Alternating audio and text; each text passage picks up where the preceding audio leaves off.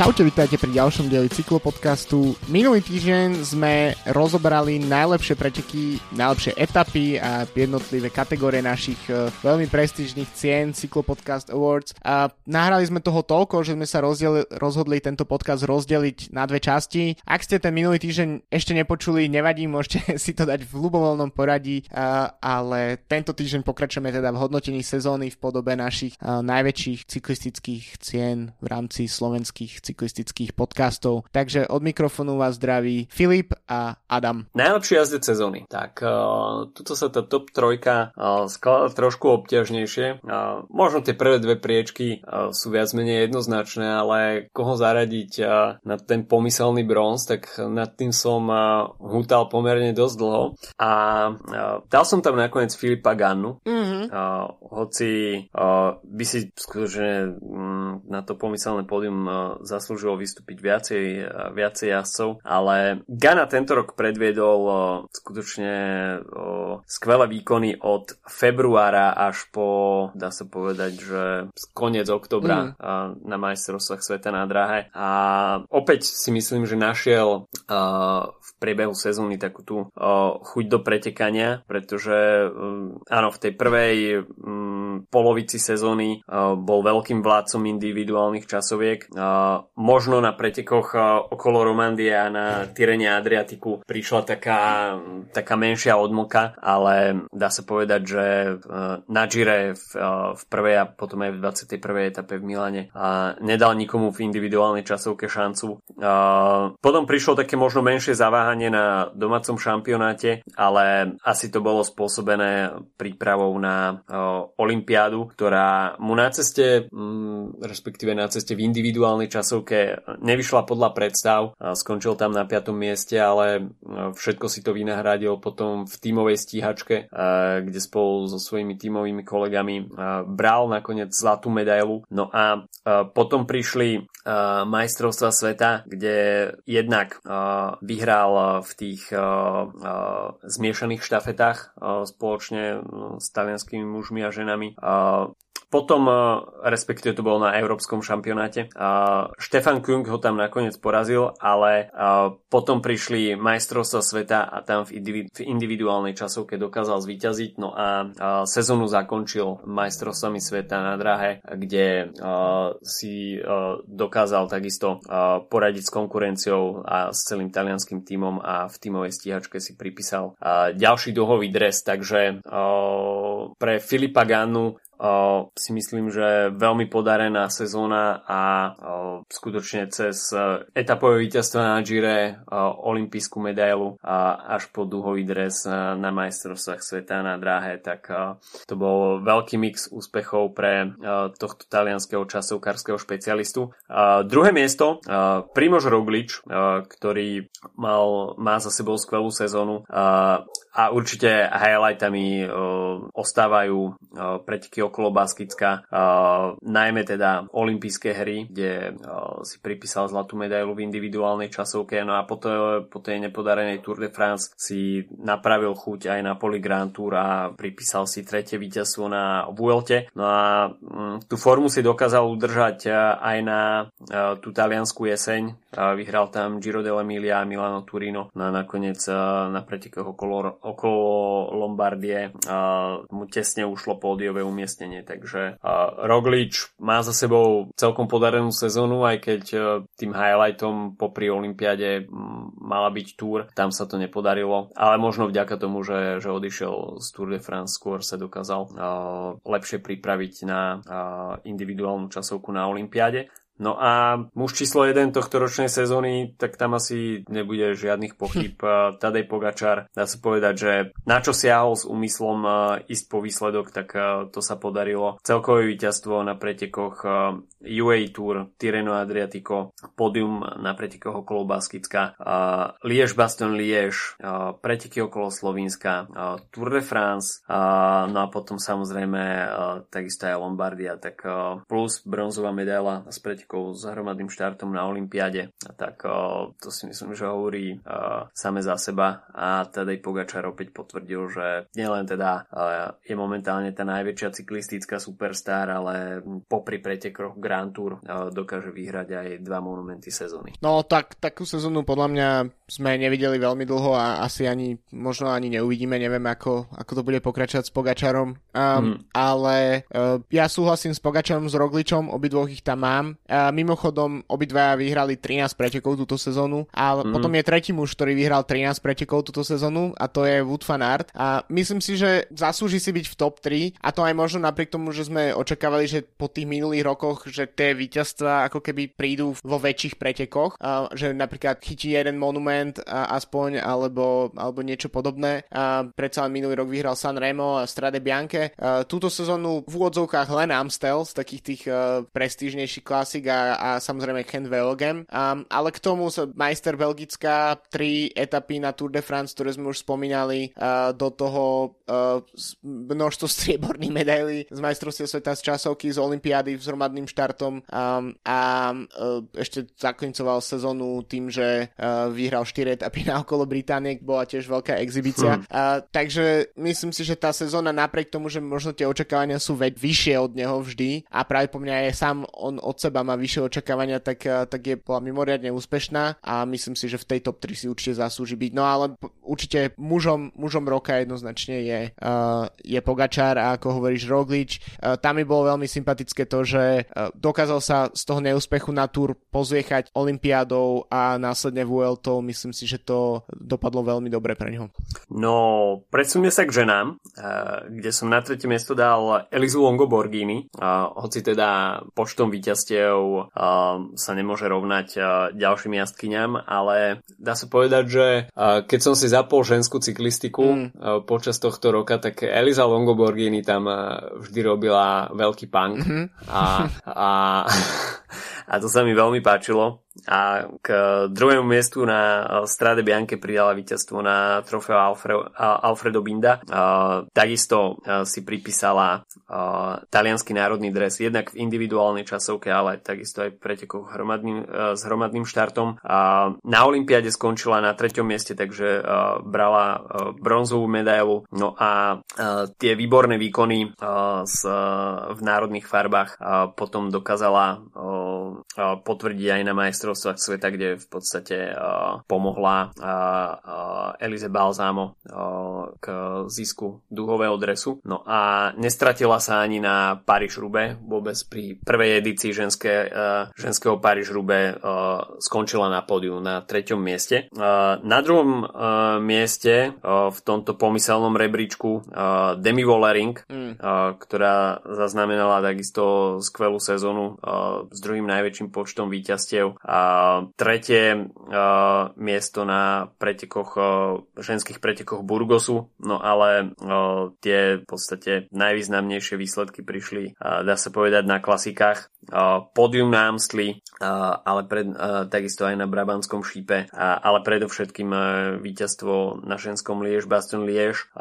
Podium takisto aj z Giro d'Italia, ženskej verzie, no a celkové víťazstvo na Women's Tour vo Veľkej Británii, tak uh, to si myslím, že uh, sú skutočne výsledky, ktoré stoja za to. No a víťazka ženskej kategórie, no, kto iný asi ako Annemiek van Vleuten, uh, ktorá mala veľkú formu už na jar, Dvarsdorf Landeren, víťazstvo, ktoré bolo potom o niekoľko dní potvrdené aj víťazstvom na ronde.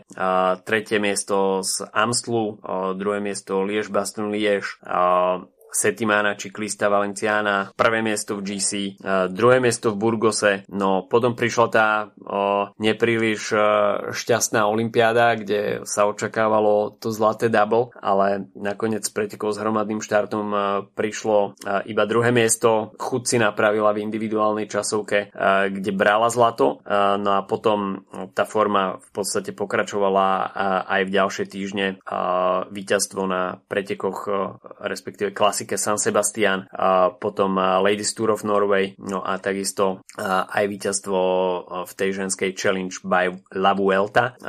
No a nakoniec aj tretie miesto v individuálnej časovke na majstrovstvách sveta a druhé miesto v tej mixovanej časovke na majstrovstvách sveta, kde sa v podstate v tej konkurencii Holandiania ocitli na druhom mieste. No, tu som rád, že sme, že ideme trošku inou cestou. Uh, pre mňa je, povedzme, ženou roka uh, jednoznačne Anna van der Bregen uh, a to je nielen preto, že sa rozhodla končiť kariéru, ale aj tiež preto, v, v, v ako sa rozhodla, v akom čase sa rozhodla ukončiť svoju kariéru. To znamená, že mm-hmm. uh, pretekárka, ktorá vyhrala tento rok 3, 6, 9, 12, 12 pretekov asi, keď sa to tak pozerám z, z, z rýchlika. Um, z toho uh, dve etapy na Gire a jednu a celkovo generálku vyhrala uh, Vueltu Burgos z generálke, uh, vyhrala Valonský šíp po tuším 7 raz po sebe, Omloop a a do toho a takže to sú podľa víťazstva, ktoré sa rátajú a ešte dokázala pod koniec sezóny si ešte aj presadnúť do toho auta a byť e, e,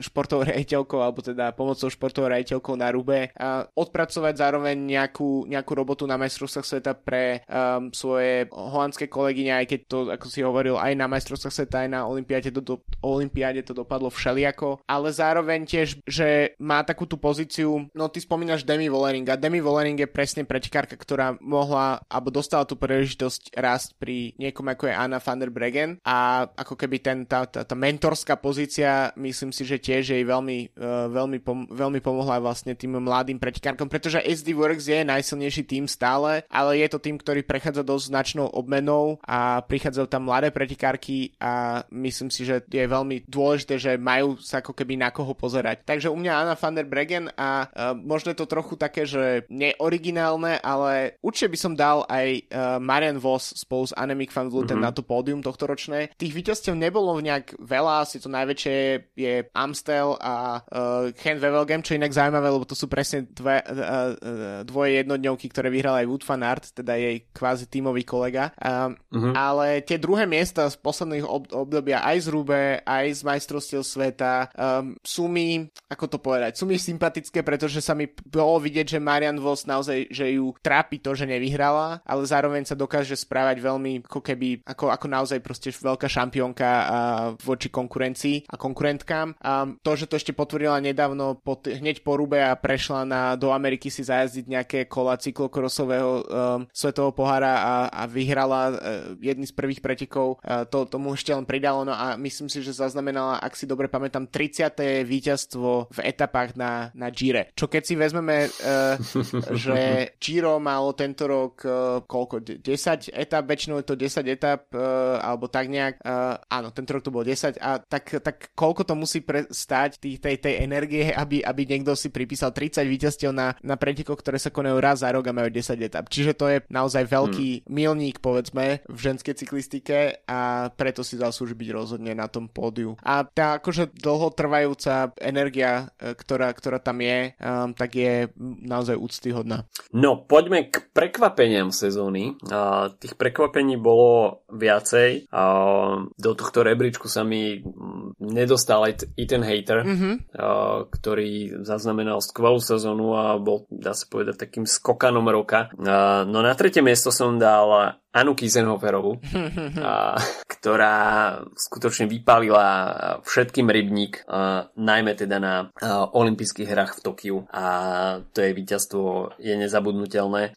A na Pro Cycling Stats má tento rok 6 súťažných dní, z toho má víťazstvo v individuálnej časovke na a, rakúskom šampionáte, a, 6. miesto v pretekoch s hromadným štartom, potom prišlo to olympijské zlato a v individuálnej časovke Amerike na Európskom šampionáte 7. miesto, a na svetovom šampionáte individuálna časovka a 17. miesto no a potom na Chrono de Nations a druhé miesto. Mm. Takže skutočne z tých šiestich, z tých šiestich, šiestich súťažných dní a rakúsky majstrovský dres, olympijské zlato a v podstate do toho ešte jedno pódiové umiestnenie, tak tomu sa vraví vyťažiť z minima maximum. A druhé miesto v prekvapeniach Fabio Jakobsen, mm-hmm. uh, ktorý po tom ťažkom zranení z minulej sezóny bolo veľmi otázne vôbec najprv, že či sa ešte niekedy posta- posadí na bicykel a ak, tak v akej forme bude tá jeho kariéra pokračovať, ale to, že už v podstate hneď po roku príde s víťazstvami na pretekoch okolo Valónska, tak to bolo pomerne prekvapivé, no ale ešte väčšia smršť prišla potom na Vuelte, kde si pripísal tri etapové víťazstva a takisto vyhral aj bodovačku. No a potom ešte dokázal pokračovať v dobrej forme aj na domácich jednorázovkách. Takže Fabio Jakobsen skutočne klobúk dole. No a prekvapenie číslo 1 tohto ročnej sezóny tak je jeho tímový kolega z Quickstepu Mark Cavendish, ktorému pred sezónou už neveril absolútne nikto, ale to, čo... Ja by som povedal, sorry, že prerušujem, ale aj počas sezóny ja som napríklad neveril. Ani počas sezóny, ani počas sezóny. Takže uh, to, čo prišlo na pretekoch okolo Turecka, kde vyhral uh, 4 etapy, uh, tak uh, to si myslím, že bol taký výstrel pre mnohých, uh, taký výkrik do tmy, že halo, som ešte tu a chcem ísť na veľké preteky, ale každému bolo jasné, že Patrick Lefevre ho na túr nepošle. Uh, no potom prišla tá uh, aférka so samom Bennettom, uh, keď sam Bennett sa tváril, že je fit, potom, že je zranený, potom, že je fit a potom nakoniec bol zranený. No a do toho prišlo ešte víťazstvo Cavendisha na pretekoch okolo Belgická, no a Patrick Lefevre uh, musel už poskladať uh, tú osmičku na Tour de France, do ktorej sa nakoniec Mark Cavendish zmestil. No a potom prišli 4 etapové víťazstva uh, plus víťazstvo v bodovačke. Uh, v tej záverečnej etape na Champs-Élysées, uh, keď už bol vyrovnaný ten rekord uh, Eddieho Merksa v počte etapových víťazstiev, uh, snáď väčšina sveta tlačila Marka Cavendisha očami, aby bol prvý na páske. Nakoniec mu to uchmatol Walt van Arda, pred ním skončil ešte aj Jasper Philipsen, ale Mark Cavendish skutočne potvrdil, že je veľkým fenoménom Tour de France a podarilo sa mu vyrovnať počet etapových víťazstiev Eddieho Merksa.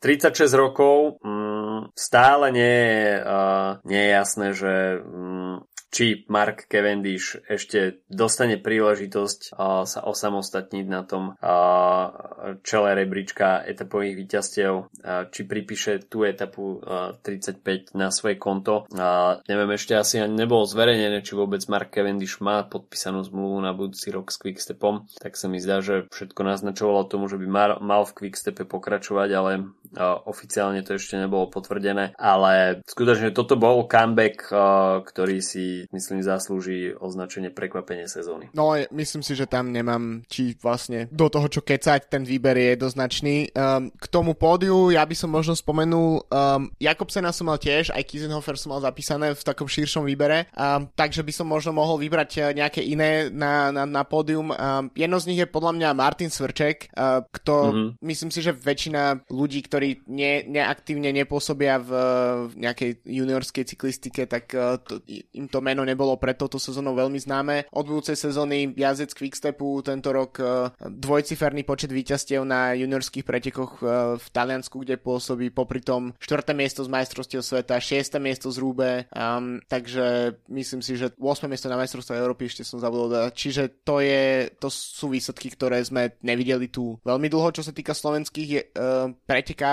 Um, a ďalšie meno, ktoré by som spomenul, je Tom Pitcock, um, ktorý naozaj uh-huh väčšinu sezóny pos- ani nepôsobil tak, že toto je jeho naozaj ako prvá profesionálna sezóna. Uh, zajazdil vynikajúco Strade Bianche, vyhral uh, Brabantský šíp, ak si dobre pamätám, no a potom to zaklincoval Olympiádou, uh, kde v mountainbikoch uh, v podstate zobral to, to, čo sme očakávali, že Vanderpool príde z cesty a, a, a odnesie uh-huh. si to olympijské zlato, tak, uh, tak iný cestný pretekár v podstate svojím spôsobom prekvapil pole a odniesol si to zlato. Myslím si, že je to veľký prísľub. Nevieme úplne presne, kam sa bude kariéra Pitcocka vyvíjať, čo sa týka samotných pretekov, či to bude uh, viac na klasiky, alebo na Ardeny, alebo nebodaj na Grand Tour, aj také reči sú, um, ale necháme sa prekvapiť, lebo myslím si, že je to jeden z jazdcov, na ktorý sa oplatí pozerať a vedia uh-huh. veľmi dobre zabaviť uh, pri sledovaní pretekov. Poďme na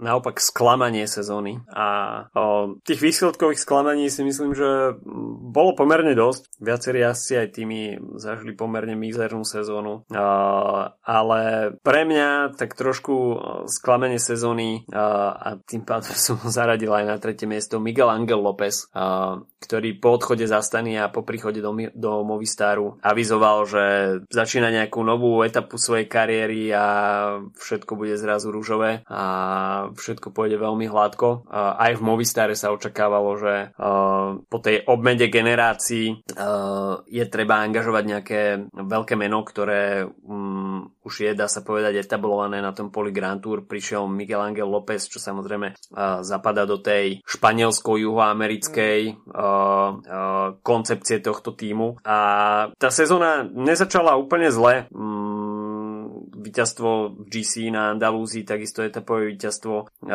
Potom prišla Tour de France, ktorá bola taká nemastná neslaná, ale dá sa povedať, že ten vrchol sezóny mal prísť na Vuelte. V etape číslo 18 pripísal Miguel Angel López víťazstvo v etape, ale potom prišiel ten skrat v etape číslo 20, kde to Superman absolútne nezvládol.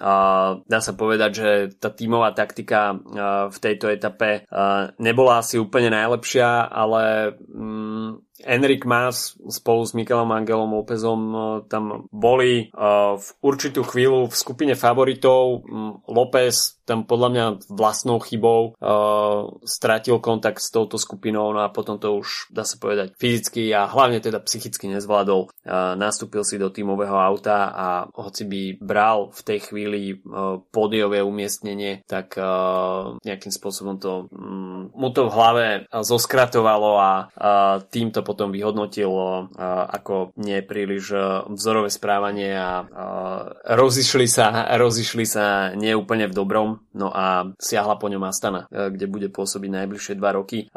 López nie je úplne e, profesionálnym príkladom pre, pre mladých jazdcov a myslím si, že takto by sa profesionál zachovať nemal.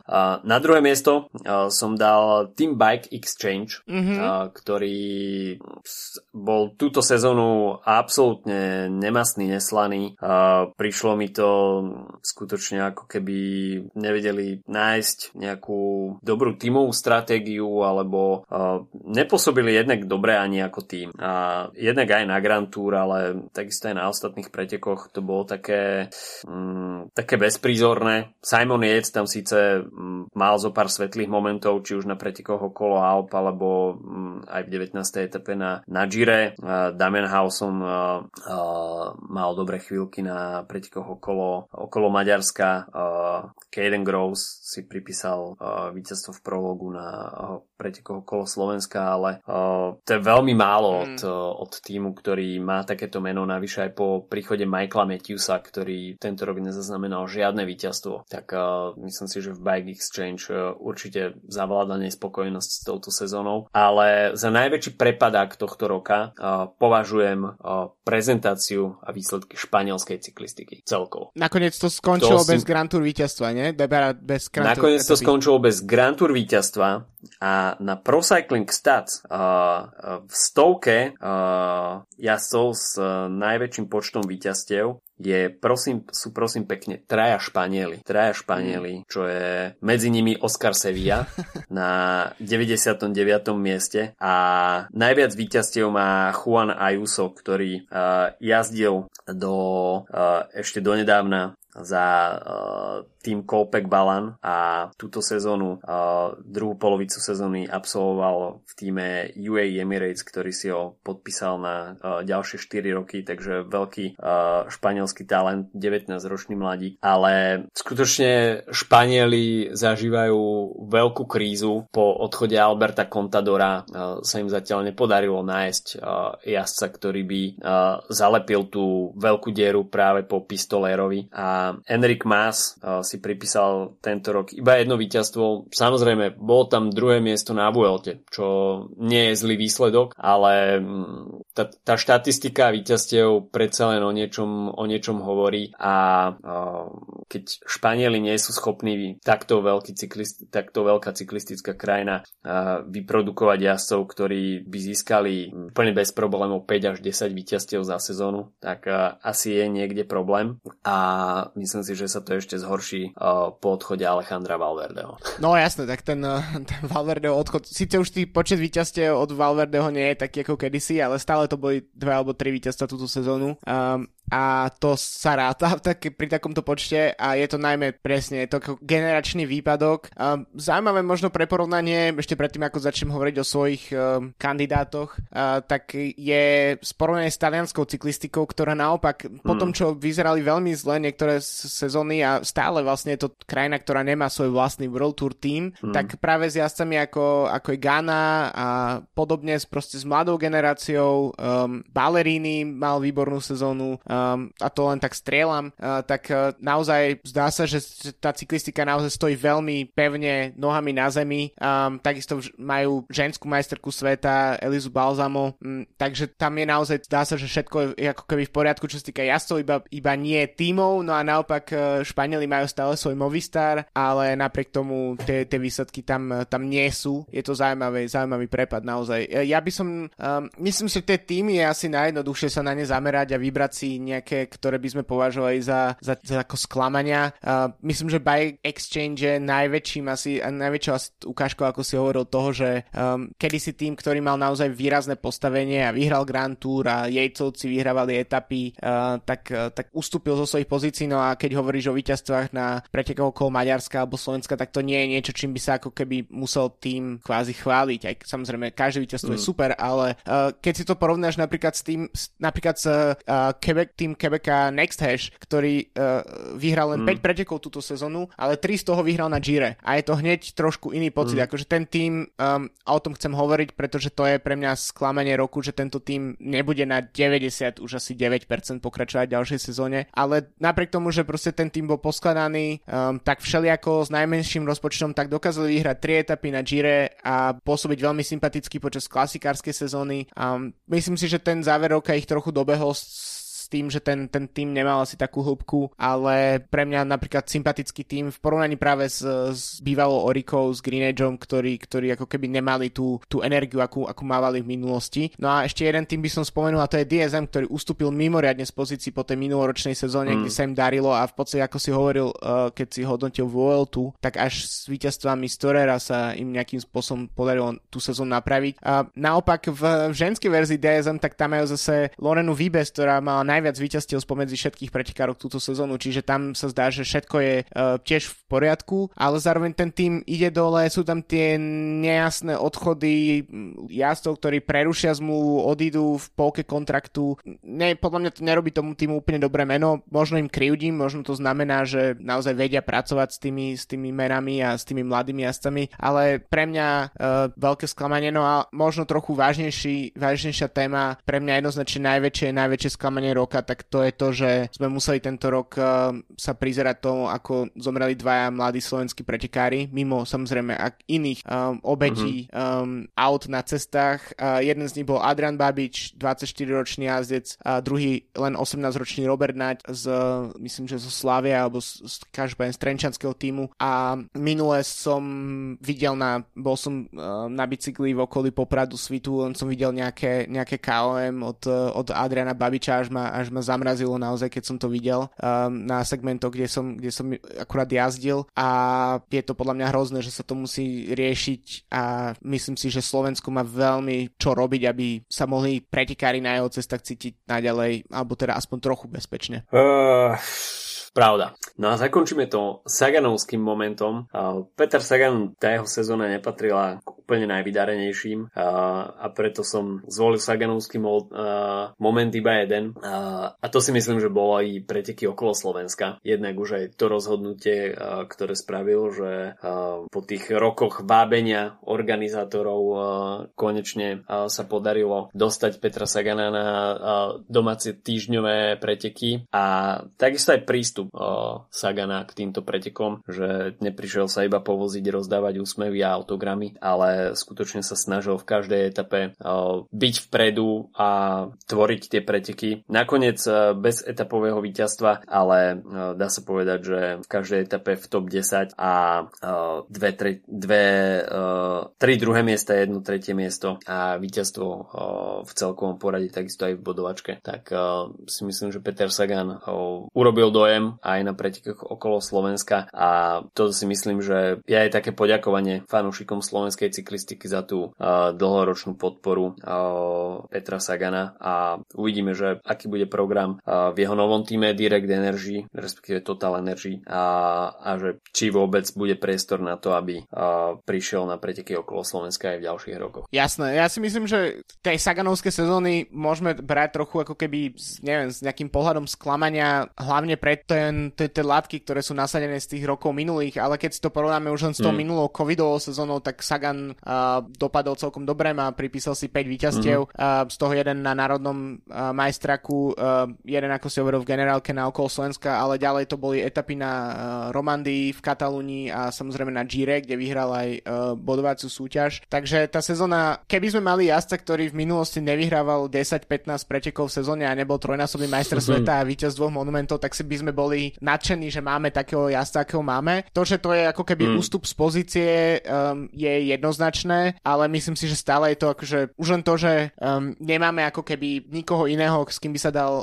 porovnávať, aspoň zatiaľ. Dúfam, že Martin Svrček bude jasom, ktorý, ktorý, ktorý sa na, ako bude sa dať porovnať so Saganom, ale to je samozrejme na to je príliš skoro. Um, tak, tak tým, že nemáme s kým ho porovnať, tak je to stále pre, pre mňa ako keby neuveriteľné, že máme predsa len jedného cyklistu vo World Tour, ktorý dokáže vyhrať pár pretekov počas sezóny. Um, ja si myslím, že tá, že tá mm, láska, ktorú objavil Sagan k Giro je celkom e, je pochopiteľná vzárom na korene jeho kariéry v Taliansku, na to, že vie po mm. taliansky a že myslím si, že Taliani sú národ, ktorý ta, jeho ako keby natúru myslím, že dobre, berú veľmi dobre a preto sa objavuje aj v tých reklamách. Takže si myslím, že možno by nebolo na škodu naozaj sa v budúcich sezónach, ke, keď sa na to Giro sústredí plne, naplno a to Giro a napríklad Tour už bude len tak ako keby v druhom pláne, pretože by to mohlo naozaj veľmi pomôcť. Uvidíme ešte tiež samozrejme, že kde jeho tým bude pozvaný, keďže um, mm. na 99% neviem, či Direct Energy vôbec si žiadalo o World Tour licenciu. Práve po mne bude pro, pro konti teda, alebo pro tým, ale myslím si, že s jazdom ako je Sagan na súpiske, tak uh, to nebude vôbec žiaden problém. Celkom zaujímavé bude uh, pozorovať budúci rok tej klasiky, kde podľa všetkého Niky Terpstra zostáva v týme uh, a hovorí. Že mhm. je ochotný Saganovi pomáhať. Uh, takisto myslím aj Edward Bolson Hagen by mal zostať v týme. Um, to sú naozaj takí akože uh, Dream Team klasikársky spred desiatich rokov, tak v, v, vo francúzskom Proconti týme, ale možno budeme prekapení, že, um, že niečo sa budúcu sezónu podarí. Um, Richard Moore zo Cycling podcastu vždy opakuje, že Sagan vyhra San Remo vtedy, keď to od neho už nikto nebude očakávať, tak uh, som dúfam, pevne dúfam, že sa to niekedy stane naozaj. No uvidíme. Veľká výzva pre budúci rok uh, San Remo. No, takže toľko. Uh, od nás, dá sa povedať, highlighty tohto ročnej sezóny, uh, ktoré sme si v dnešnom podcaste pripomenuli. Uh, počujeme sa opäť budúci týždeň. Majte sa zatiaľ pekne. Čaute. Čauko.